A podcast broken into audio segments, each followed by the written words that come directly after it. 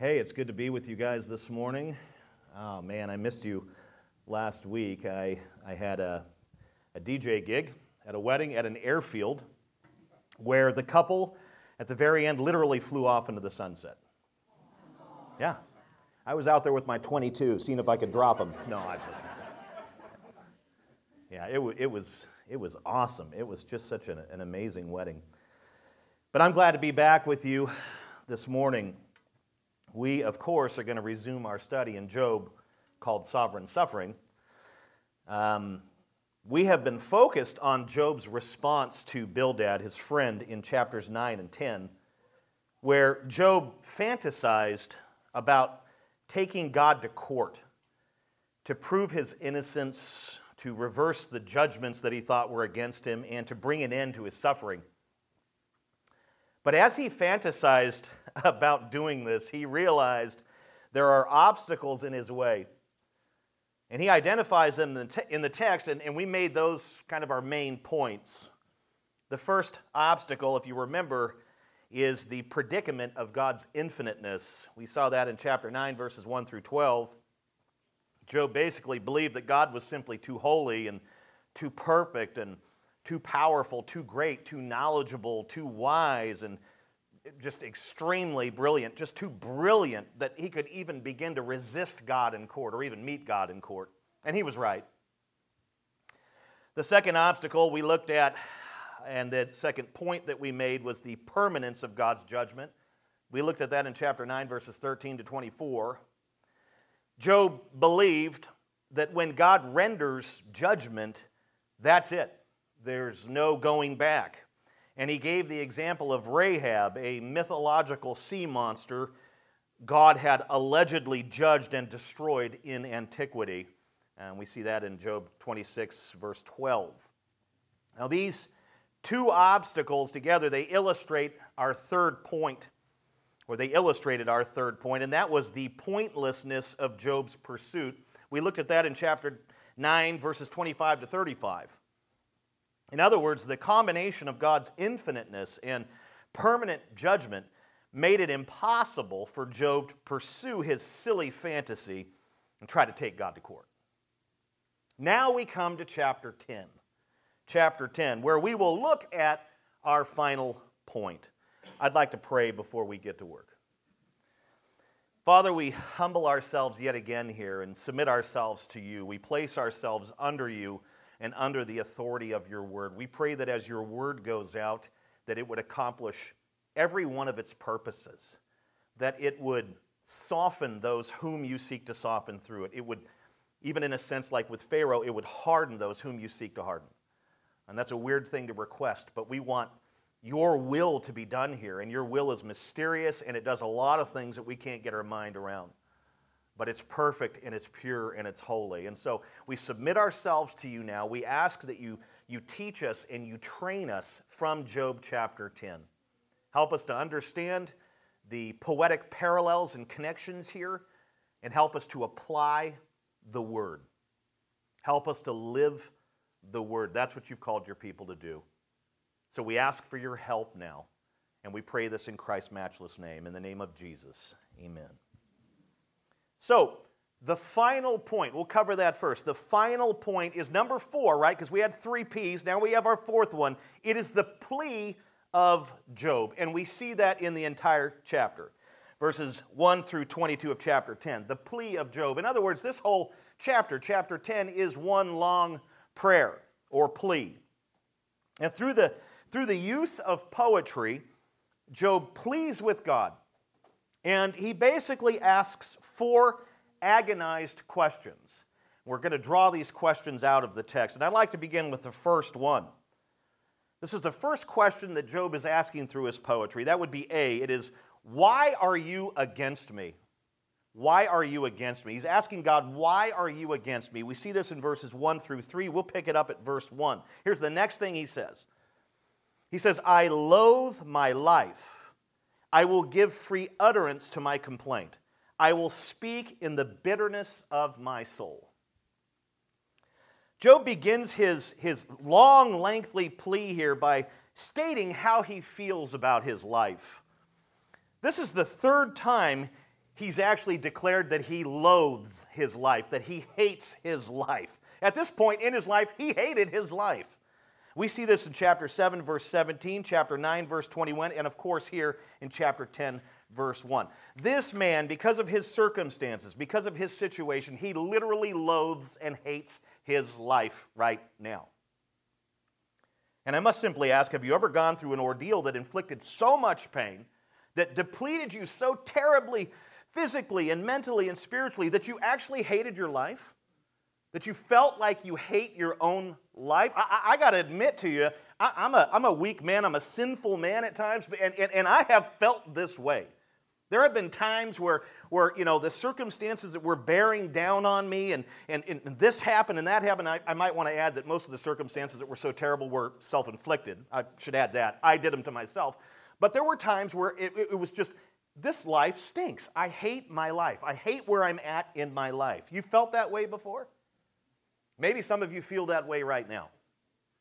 Maybe some of you feel that way right now. You don't like where you're at in your life right now. You basically hate what your life has become. You hate your life.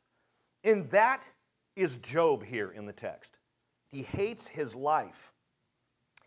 And I don't think that the biggest grind for Job was the fact that he, you know, he lost his wealth, his children, and health. I think that those three things would be a huge grind for me and, and certainly drive me into despair, but I'm not convinced that that's the, the main grind for him. I believe the main grind, the main thing that really bothered Job was he had this sense of not knowing where he was at in his relationship with God. He had lost that sense of closeness and, and favor with God. That's the real rub for Job. Not no, being in close relationship with God and walking in sweet fellowship with Him, and then having the bottom fall out of his world and his health and everything destroyed, and then, and then God's silence for, for a large section. I, I, apparently, he had this ongoing relationship with God where he was talking to God and he would hear God's voice in these things when he's praying, and, and all of that has ceased and gone, and that's the real rub for him. He, th- he actually thinks that God is now against him because of all the calamity that's fallen into his life. So the biggest rub for him was not being sure of his relationship with God. And, and as, as Christians, we go through a lot of stuff, a lot of crap, pardon my French.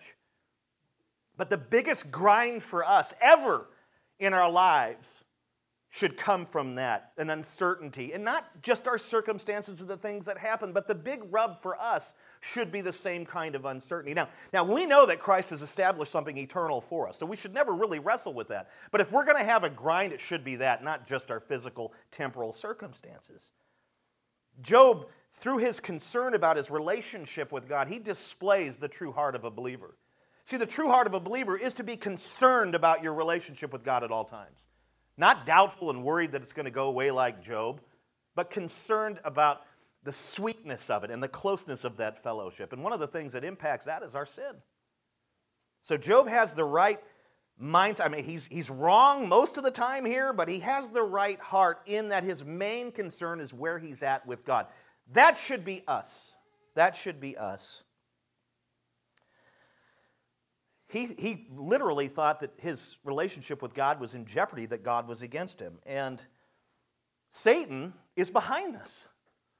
Satan was unsuccessful in getting Job to curse God, right? That was the original bet. He didn't succeed at that, yet he was, however, successful in twisting Job's perception of God, which drove the battered patriarch into despair. Hence the phrase, I loathe my life. So, who's the culprit behind this despair and this, this twisting of his perception and understanding of God? It is the one who twists, it is the deceiver, it is Satan. Satan didn't succeed at getting him to curse God, but he certainly got him, he succeeded in getting him to doubt God's love for him. And because of all of this, Job says, I refused to be silent. I refused to shut my mouth. And I think his friends were basically telling him, You need to shut up, stop talking for once. Every time your lips move, more trouble happens. And he, I'm not going to remain silent, he says here. He was compelled to give free utterance to his complaint and speak in the bitterness of his soul, he says. In other words, Job was determined to express his confoundment regarding the unwarranted attacks of the Almighty. That's his complaint. I don't know why you're doing this to me. I'm blameless. I'm upright. Why are you doing this? That's his complaint. Verse 2. Here's really where he begins to pray I will say to God, Do not condemn me. Let me know why you contend against me. Job tells Bildad and really tells God that he will, he will tell God, he will declare to God that he should not condemn him, but let him know why he contends against him. Job wanted answers. He wanted answers. According to his theology, God rewards those who do good and he punishes those who do bad. As a blameless, upright, God fearing man, chapter 1, verse 1, Job reckoned that he had done nothing bad, nothing to turn God against him, so he demands an explanation. Why are you against me? Why are these things happening? Now, did God oblige Job? Did he give the battered patriarch an explanation? The Almighty did eventually speak, but no explanation was given. What's worse, not hearing from God or hearing no explanation? Both, that's a double edged sword. God speaks to him in chapters 40 through 42, but he doesn't give him an explanation as to why he allowed Job to go through this or put Job through this or Job lost everything that he lost and God was silent and all the things that were the rub for him. Instead, God rebuked Job. He rebukes him. He doesn't give him an explanation. Here's why I did what I did. We see why he did what he did in chapters 1 and 2, but Job wasn't privy to that information. Instead of the explanation, God rebukes him for what? In chapters 40 through 41, we can deduce that he rebukes him for questioning God's sovereignty. God's sovereignty. You know, if we don't like the way something is turning out, and we want to know why, God does not have to explain the situation to us. I think that, that demanding answers when God is not going to give us answers is the pathway to insanity, which is what Job displays throughout the book as a type of insanity. God owes no one answers. He answers to no one, especially us puny little ants. Now, think of it like this if God gave us answers all the time, answers to all those questions, why is this happening? Why is that? If He gave us answers all the time, how would we possibly learn to walk by faith? If we have all the answers and can see all the things and, and everything and understand everything that's going on, we have no need to walk by faith, which is what we're commanded to do. The absence of answers compels us and moves us to walk and live by faith, which is what God wants us to do.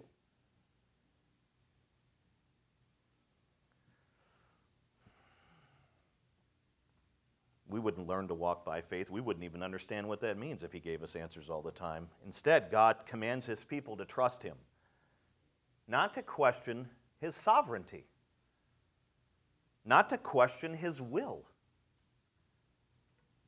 Must understand that God is an educator. He's not in the teachers' union, He's above it, but He is a teacher, He is an educator. He does not despise childlike curiosity. He does not shy away from honest, heartfelt questions. In fact, He has provided us with the ultimate textbook, the Bible, which contains all of the information and wisdom we will ever need to live godly lives. 2 Timothy 3 12 through 17. You don't need new revelation, there's no such thing. All you need is the Word. And yet, questioning the teacher, questioning the teacher with the capital T, questioning God's sovereignty, that, beloved, is inappropriate and sinful. It is. And, and I believe the book of Job makes that point and that truth absolutely clear. Because at the end of it, Job gets a monumental, colossal blast from God. Did you create everything? Um, no. The only thing I create is trouble. That's what I thought. We're not to question God's sovereignty. We're to walk by faith. And believe it or not, there are actual answers in this Bible. When you need answers, go here. Go here. Verse 3. Job continues, he says, Does it seem good to you to oppress, to despise the work of your hands and favor the designs of the wicked? I wouldn't even ask God a question like this. I'd, I'd be worried about a lightning bolt. Like a, a courtroom lawyer, Job interrogated God through three searching questions. The first one is simple Do you enjoy oppressing me?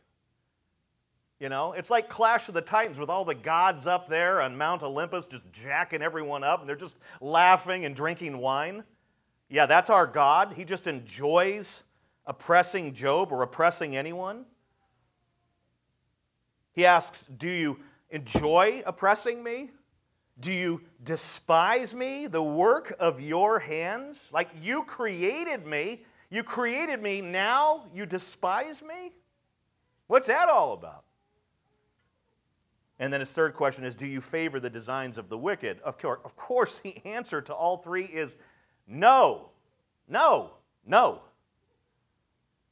These questions were legitimate questions that he was asking in the midst of his suffering and pain, right? These are legit questions asked. He was just targeting the wrong one. He should have been asking Satan these questions, not God. These questions should have been directed at the enemy, but Job's underdeveloped theology of evil and twisted perception led him to conclude that God was his oppressor, God was his despiser, and that God had somehow favored the, the, the designs of the wicked. The enemy, Satan, he's the one that enjoys oppressing God's people. He's the one who roams to and fro looking for one to devour like a, like a, a, a, roaring lion. He's the one that likes to try to consume God's people. He's the one who oppresses. He's the one who despises us, Christians, new creations, the work, the very work of God's hands through the Holy Spirit. Satan is the one that despises the work of God's hands, us. And Satan is the one who favors the designs of the wicked. He, he creates plans and designs for the wicked. These questions, these harsh, um, interrogating kind of questions, should have been directed at, at the one. Well, actually, no, he shouldn't even direct them at Satan because we don't even interact with, with him. But he's the one that they should have went to, not God. So, we move to our second question that he asks Why do you watch me? Verses 4 through 7, we'll just read that text. He says this to God Have you eyes of flesh? Do you see as man sees?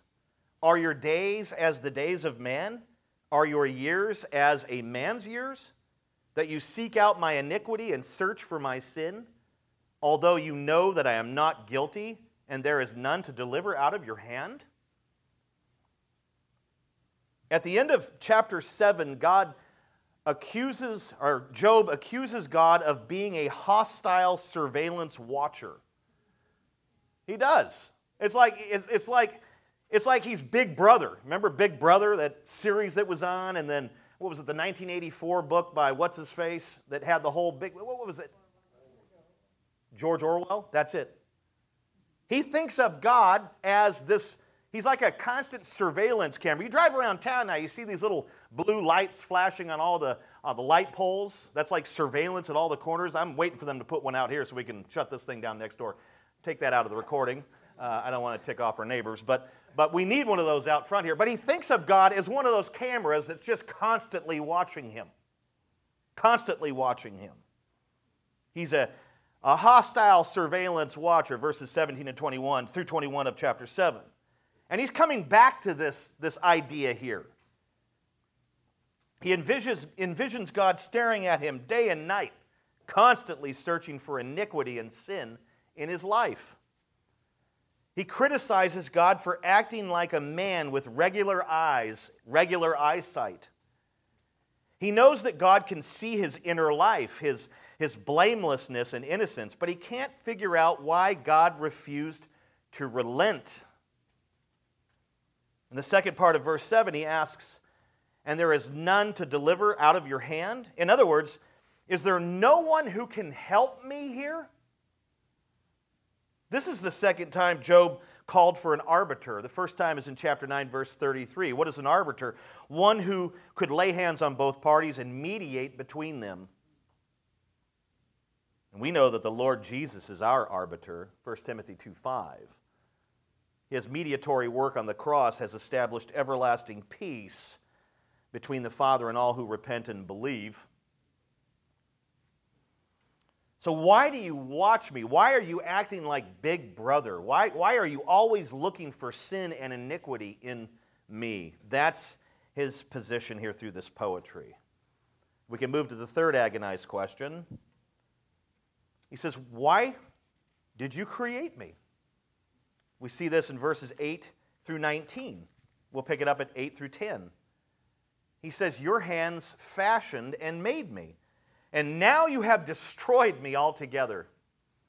Remember that you have made me like clay, and you will return me to the dust? Did you not pour me out like milk and curdle me like cheese?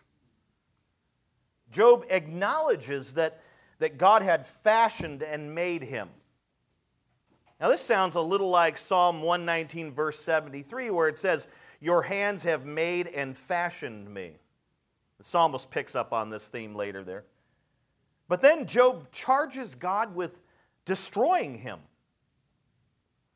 It's obvious that fatalism had crept into his mindset. He sees God as a, as a potter and himself as the, as the clay, and he asks, Why did you create me? Did you do it for no purpose? To merely return me to the dust? And he also uses a, a dairy metaphor here he was very sensitive to us lactose sensitive people here. He uses a dairy metaphor to describe his destruction. God had allegedly poured him out like milk. What a waste, right? And then curdled him like cheese. All of this refers to why would you why did you create me if you just want to go ahead and destroy me, which is what you're currently doing? That's his agonized question verses 11 through 13 as well. He's continuing. He says, You clothed me with skin and flesh and knit me together with bones and sinews. You have granted me life and steadfast love, and your care has preserved my spirit. Yet these things you hid in your heart. I know that was your purpose. Job tells God that he pulled a switcheroo. You pulled a switcheroo on me, God. You knit me together with bones and sinews. You clothed me with skin and flesh. You granted me life and steadfast love. You cared for me and preserved my spirit. But you hid destruction in your heart. You kept it from my eyes all these years, and now you've unleashed it. This, God, was your purpose all along. You see it there? It's incredible. That is the switcheroo. But God's purpose was not some hidden destruction in his heart or Job's destruction at all. It was Satan's humiliation. Job was simply the instrument God used to accomplish this. Some of you might think, well, that's not fair. Well, guess what? If you're thinking that, you just question God's sovereignty. Sinner. God's purposes, we need to understand. God's purposes are grander than the little bubbles we reside in. He is a global God. He is the divine maestro who is directing the symphony of all things to redound for his glory. 2 Corinthians 4:15. Job was, was wearing horse blinders. All he could see is his little world. And this is understandable, isn't it? Pain can cause this, and so can prosperity. But we got to avoid making the same mistake. He has God in this little box of his life and world. He doesn't understand the grander purposes here. He has no concept of that, but God had something much larger playing out than Job's suffering. Job's suffering was for a purpose. All suffering is for a purpose. Verses 14 through 15, he says, If I, if I sin, you watch me and do not acquit me of my iniquity. If I am guilty, woe to me. If I am in the right, I cannot lift my head, for I am filled with disgrace and look on my affliction. Job was confident that if he had sinned, God would have been watching him and not let his offense go unpunished. Job had no problem with this. He would deserve to be punished if he had sinned. If I am guilty, he says, woe to me. Hey, if, if, if, if the shoe fits, I get it. I deserve everything that's happening. Punishment would be due, he reasoned, if the charges were in fact true. But here was the rub he knew he was in the right, and yet he felt that he was being treated like a bad man, like he had sinned. And his destroyed flesh made him look and feel guilty, and this filled him with shame, so much so that he couldn't even lift his own head. Couldn't even lift his own head. Verses 16 and 17. And he says, And were my head lifted, you would hunt me like a lion, and again work wonders against me. You renew your witnesses against me and increase your vexation toward me. You bring fresh troops against me. Look at the military term there. If Job, in all this despair, in, in all of this felt condemnation and destruction with his head down, if he were to simply lift his head, he believes God would just hunt him like a lion. He, like a lion would, uh, like, um, like you would hunt a lion, like a lion hunter, which I don't support, by the way. I don't think they should kill those beasts. Unless one's coming at me, then I got to do it. He thinks that he thinks that God would be like a lion hunter. Boy, if I just, if I just, if I just, okay, let me try it a little bit. Oh, there he is. He's right there with a spear. You know, he thinks that God would hunt him. He, he believes if he were to just lift up his head a little bit, raise his countenance a little bit, God would array divine wonders against him. He would just hit him like Harry Potter with miracle after miracle. Exacto. That's like a knife. It's not really a curse, but.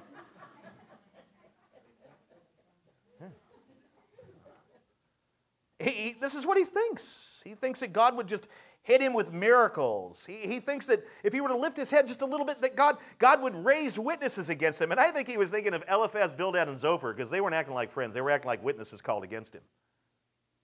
He says, if I were just to lift my head just a little bit, that's why I won't do it. I'm just going to keep it down, pointed at the ash heap. If I just lift it up a little bit, God will increase his vexation against me. And worst of all, God will bring in fresh troops. The first ones, they got pulverized or they're tired, they need a break. Let's bring in some new troops. God would array his army against this guy. This is how he feels here. This is beautiful poetry. It's, it's terrible despair. Verses 18 and 19, he says, Why did you bring me out of the womb? Would that I had died before any eye had seen me, and were as though I had not been carried from the womb to the grave. Job asks God, Why was I brought forth from my mother? Born. Why was I? And then he tells God that he wished he had been stillborn, because then no eye would have seen him, and he would have been carried from the womb directly to the grave. In other words, if he had died at birth, he could have avoided all this trouble and pain and uncertainty and confoundment and everything else. Have you ever said in the midst of your suffering, Man, I wish I'd never been born? That's what he's saying, but much more beautifully than we could. He could just avoided everything. And this is literally the second time he wished he was stillborn. Chapter 3, verse 11 is where we saw it the first time. Job's reasoning, if pulling a switcheroo and unleashing all of the terrible things Job listed here were God's hidden but now revealed purposes for him. Why did God create him in the first place? What a waste, right? Wouldn't that be a waste? Why would God create his life and bless his life for the purpose of destroying his life? That's his reasoning. That would be the reasoning of any one of us if we were in his shoes. Job, Job figures this is just this is just ridiculous. This is irrational. This is illogical. This is unfair, God. Why would you do this? But of course, none of these things were true. God had not created Job for destruction. God had created Job for himself, to be a recipient of his steadfast love, to be his servant, and to be the instrument by which the Almighty would humiliate Satan and teach all creation that God is worthy to be worshiped for who he is, not merely because of what he gives. Oh, if, if Job could have just seen that a little bit. But then again, if he had known, how would he walk by faith? And he's barely doing that. God literally fashioned Job for this high and glorious cause to shame the devil and teach creation a lesson. But Job was unaware of it. Beloved, we have been fashioned for a high and glorious cause. And the Bible summarizes it for us in 1 Corinthians 10:31. Whether you eat or drink, whatever you do, do it all to the glory of God. Our high and glorious cause is to do everything for the glory of God. We are to walk in a manner worthy of this high and glorious cause, Ephesians 4 1. All of our suffering and travail and tribulation and persecution, everything that we go through, we still have in the midst of it a high purpose, and that's the glory of God. That's the glory of God. So it matters how we respond in the midst of those terrible things, doesn't it? It matters. Let's move to Job's fourth and final agonized question. D. Why don't you leave me alone? We see this in the last verses 20 through 22. Job says, Are not my days few? Then cease and leave me alone, that I may find a little cheer before I go, and I shall not return to the land of, to the land of darkness and deep shadow the land of gloom like thick darkness, like deep shadow without any order, where light is as thick as darkness. Job does God a favor here, because, you know, God, he just needs favors from us. He reminds God of the brevity of life, the shortness of life. Aren't you glad Job was there to do that? He reminds him, Aren't my days few? The brevity of life, my life is short. Do you not understand this? And then he tells God to, to leave him alone so that he can have a little cheer before he dies. This is the second time he did this. We see it in chapter 7, verse 16. Now, here's the truth the presence of God during suffering is a consolation, a comfort. Psalm 46, Bruce read it earlier. I'll read verses 1 through 3 again. It says, God is our refuge and strength, a very present help in trouble. Underline that in your Bible. Therefore, we will not fear though the earth gives way, though the mountains be moved into the heart of the sea, though its waters roar and foam, though the mountains tremble at its swelling. He's not talking about nature, he's talking about all the storms of life. And he's saying God's presence in the midst of those things is an ever present help a comfort, a consolation. But that is not how Job saw God's presence. Not at this point.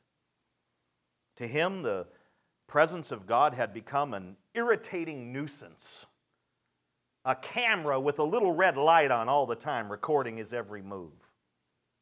like Big Brother, always watching and looking for faults. This too was the work of Satan. This perception and perspective that Job had, that is the work of Satan. He twisted, twisted up and twisted and, and twisted and twisted the battered patriarch's mind. Job was starting to believe that he would find a little cheer in God's absence. That's twisted thinking. You talk about being deceived. When we start to think that we'd be better off without God there, that's deception. That's Satan. You know Satan is there. You, you know he's there. That's what he does. It is in God's presence where we find what? The fullness of joy. Psalm 16 11. In verse 21, Job describes his death and destination. In verse 22, he elaborates. When he dies, he says, when he dies, he will go down, he will go down to the land of gloom, like thick darkness, darkness, like deep shadow without any order, where light is as thick as darkness. What's he talking about here? He's talking about Sheol. He's talking about Sheol. Sheol is a subterranean prison below the surface. Job chapter 17, verse 16. It is a, a place of torment. Luke chapter 16, verse 23. Sheol is not the destination of the Old Testament redeemed. They went to Abraham's bosom. They went to paradise. Luke chapter 16, verse 22, and chapter 23, verse 43. Job's comments about his destination, about Sheol, show that he had an underdeveloped theology of the afterlife as well. Not only did he get his destination wrong, but he also believed he would not return, which does what? Denies the resurrection. Job wanted God to leave him alone so he could live out his remaining days with an ounce of cheer before he died and entered this land of gloom, Sheol. That's the mark and, and presence of Satan there, getting him to think those things. Closing. This entire ordeal traumatized Job to the point of deep despair. I mean, it, the, the, poetry that he, that he wrote here, or whoever wrote, recording it for him, it, it just oozing and dripping with despair, is it not? This is a man in, in deep despair, deep, deep sorrow. Take your deepest sorrow and multiply it by a hundred. That's where he's at. And Satan capitalized on Job's pain by twisting his thinking. Absolute twisting of his mind. And quite frankly, the battered patriarch appears to be out of his mind throughout the letter, doesn't he? Chapter 10, he appears to be a Christian out of his mind. The agonized questions he asked make little sense to us. But again, we mustn't forget about his pain. We mustn't forget about the dread he experienced because of God's silence, not being sure of where he stood with God. If we were in his shoes, we would be there with him. But right now, we read this because we're not in his shoes. It makes little sense to us. In fact, it maybe even bolsters our pride a little bit to think that, hey, I, there's no way I would respond to God like this if I was going through these things. Uh, we would be worse. Fact is, Job had done nothing to merit divine judgment. He was, as it says over and over, blameless and upright. His prayers and complaints certainly appear ignorant and foolish at times, but were they not warranted a little? Who among us would respond any differently from him? We act foolishly and complain about lesser things, don't we? The weather, bad drivers, hip hop, messed up orders in the drive through. I mean, you, you, know, if I don't get my curly fries, I get regular fries. I don't even want to tell you what's going to break loose. And if there's not ranch with them, it's over. We, we, we act foolishly and complain like this over lesser things. We do. We do. Don't we? I think the main thing we re- need to recognize from the text this morning, and really from the book of Job in general, is Job's suffering was not the result of personal sin. And we've had a bunch of sermons in, in, in Job so far, and this is not a subject that we've talked about yet or fleshed out. His, his suffering, I mean, we've mentioned this several times, and, and, and the text mentions it. His suffering was not the result of his own personal sin, right? He was innocent, Job chapter 9, verse 23. And here's the deal we need to test ourselves to make sure that our suffering is not resulting from our own personal sin? That's a question we have not yet asked in this series. 1 Peter chapter 4 verse 15 tells us plainly that, that doing evil, sinning, causes suffering. Two weeks ago, I encouraged us to kill sin in the morning in the afternoon and at night to avoid unnecessary suffering. Firstly, really to glorify God. We don't need to be we need to glorify him through our lives. Not sinning does not glorify him. We need to get that down, but to avoid unnecessary suffering, we need to kill sin. We have to kill it. I think we would all agree that life is already full of trouble, is it not? Matthew 6, 34, John 16, 33. In this life you will have trouble, Jesus says. Why would we want to make it worse through sin and additional suffering? Why? Why would we want to do that? That's insanity to me. Why do I do that? Got to kill it. Sin is extremely deceitful. John Owen wrote, Sin aims always at the utmost. Every time it rises up to tempt or entice, if it has its own way, it will go out to the utmost sin in that kind. Every unclean thought or glance would be adultery if it could. Every thought of unbelief would be atheism if it is allowed to develop. Every rise of lust, if it has its way, reaches the height of villainy it is like the grave that is never satisfied. The deceitfulness of sin is seen in that it is modest in its first proposals, but when it prevails, it hardens men's hearts and brings them to ruin. Sin also has blinding power. It has blinding power. It can keep us from recognizing and taking responsibility for our actions. It can lead us to blame others for our suffering, or worse, blame God when we are the ones causing the suffering through our own sinning. I've been a pastor for 13 years now, and I have seen this over and over. I've seen it in our church body, RHC, and I see it today in our church body. If we don't start killing sin, sin is going to kill off this little congregation. Our eight year journey will end. We got to get it together.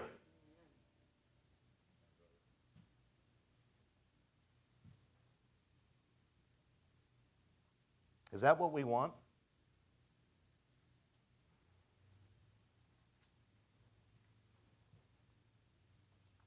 The good news is the Lord Jesus is ready, willing, and able to deal with our sin. He is.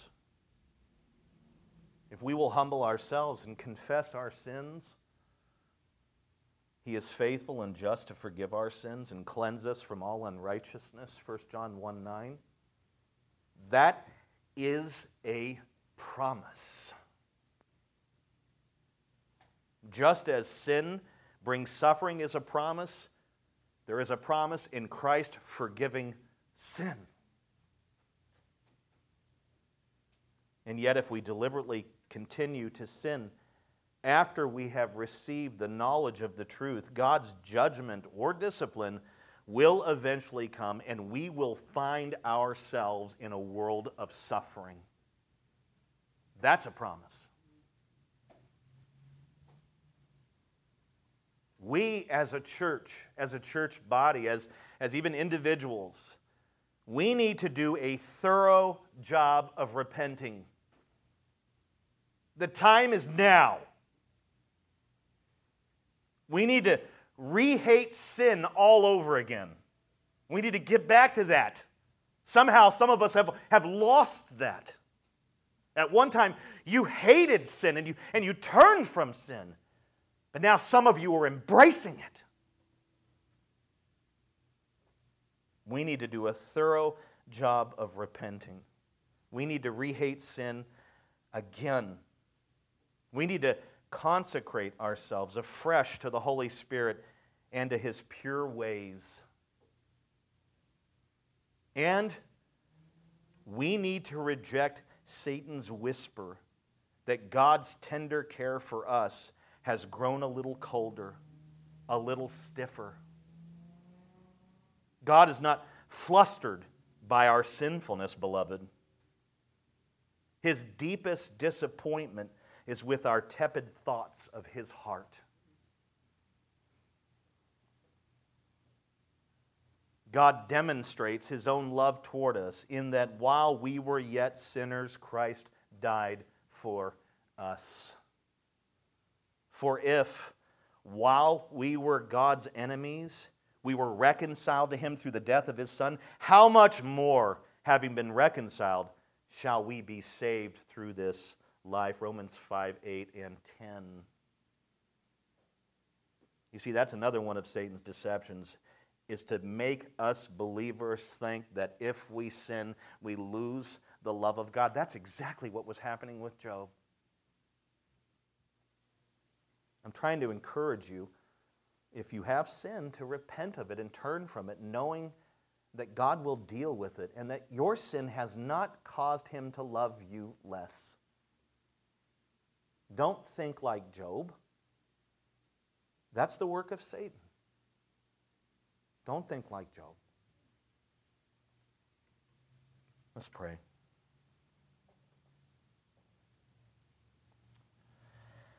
Father, we thank you for your word this morning, and I pray that it has pierced hearts.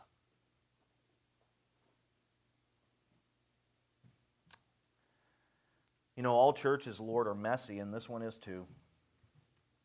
And that's what sin does.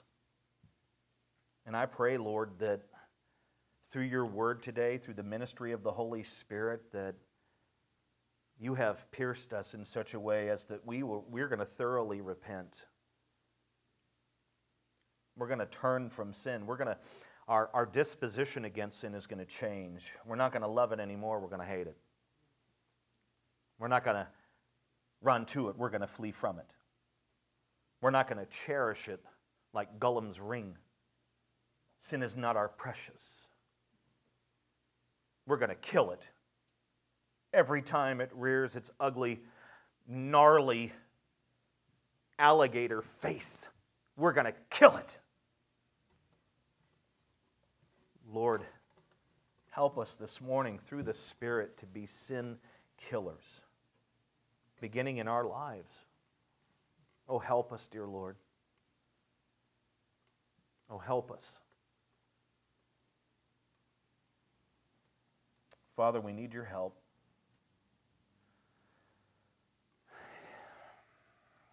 Have mercy on us, please. This we pray in Jesus' name. Amen.